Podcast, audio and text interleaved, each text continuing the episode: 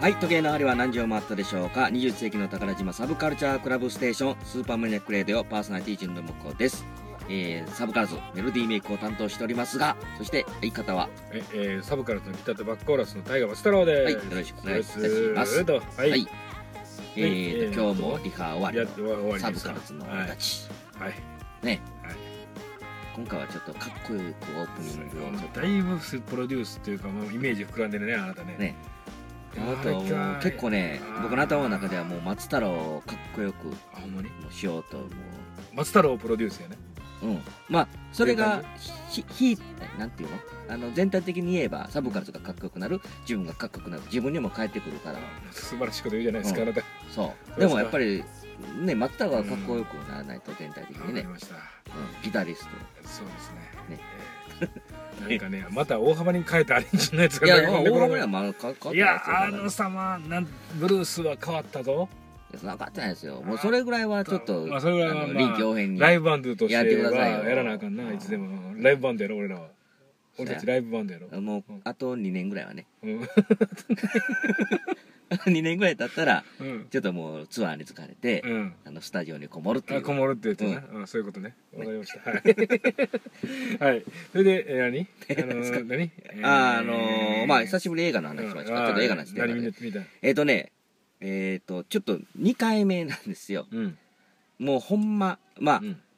一般的に言えばうんしょうもない映画ですよ、まあまあなんでこんな映画を僕は2回も見るのかというぐらい、でもね癖になんねんなこのしょうもなさがもう 今もうここ1年ぐらい前からあなたそれ癖になってますよねいやいやあのもこのういや何 A B 級映画以外見ないよ、で俺もはね前言うたあのシベリア超特急とかは、俺はもう心底もうおもろい映画と思ってんね、うんでも今から言う「あの恋の渦」って映画なんですよ恋のね渦、うん、これは本当にね、もう初めて見た時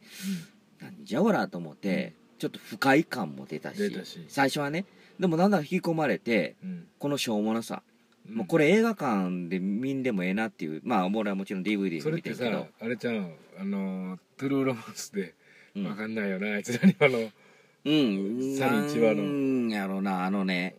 監督はねうん誰大根さん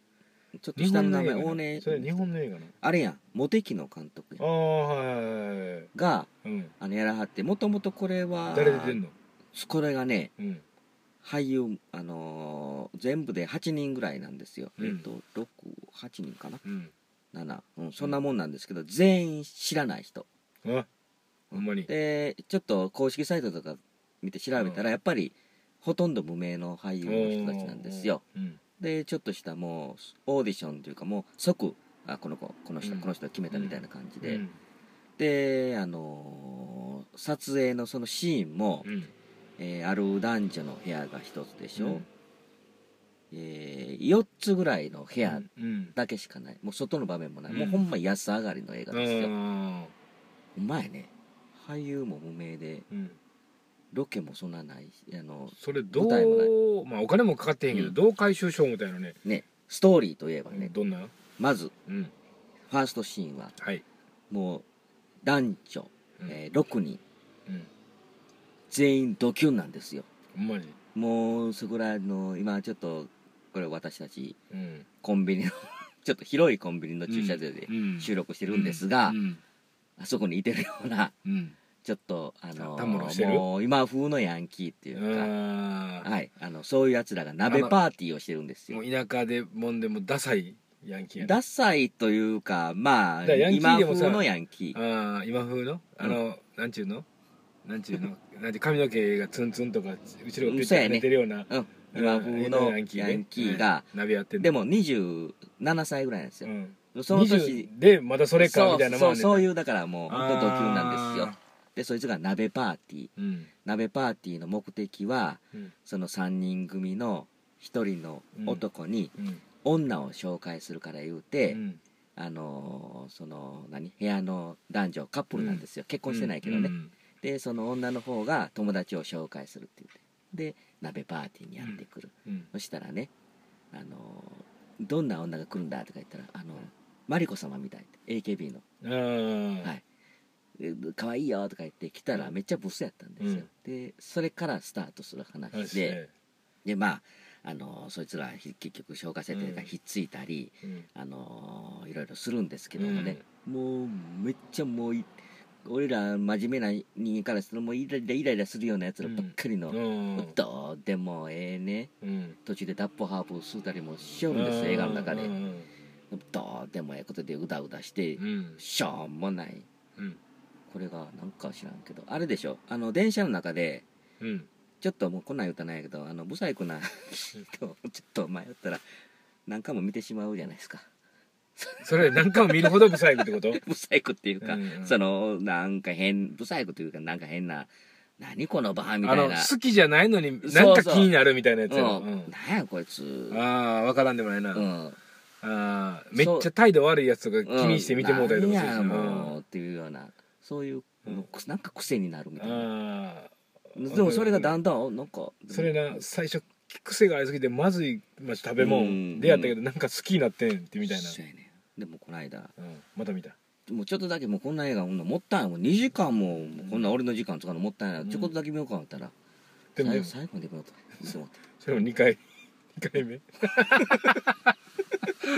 それ言うてるけど好きなんやんかそうやねそうやねんで感想を言うとムカつくねんけど好きなんやねんなんやろねそういうことやろだからあれやんかあのムカつくから嫌いとは限らへんでしょ結局好きなんうやんなんねやろねこれ、うんこれ不思議な映画なんですよ辛いながらめっちゃ食うてんのと一緒やんかまあそうなんかな、なうん誰、うん、まあこれもう映画嫌いな人いっぱいいてると思うよ、うんなんでこんな映画、うんわざわざスーパーマニアックレイディオでなんで言うてんねんななんででもなんか知らんけど癖になる癖になるこれ多分見る人おるんちゃう怖いもの見たさであでもあれやな博打やな2時間無駄になるかもしれんまあうん、あの見た瞬間は無駄やったな思うかもしれんけど何これうん癖になるよドラマじゃなくてほんまに映画として作られたやつうーん恋の渦ごめんなさいあなたもちょっとあほのんまやなかいつまんでくださかい、いつまんで見るわうん、うんあのあれでいいですよあのーネットでうん公式サイト出てるから、あうんの映画公開時のうんまだあるから、ちょっと見てください、見てみるわうんどんだけムカつくうかん、何何を見とんねん何だべやっジュンと僕はこんな映画をこんな言うて SMR の時間で15分も使うてそのうち何7分ぐらいはそれに使うてみたいなマニレディやけどマニラでいけるか はいはい他なんかそれが一本でもう一本はねもうナオミ・ワッツの映一画本はああ好きですねあなたナオミ・ワッツやっぱええねええないやこれねナオミ・ワッツさんが出てるの知らんかってあうのんギャオでねうんまあ何でもええな思っうてんうんあのなんかええのないかなと思って、あのあちょっとストーリーのちょっとあらすじのだあの何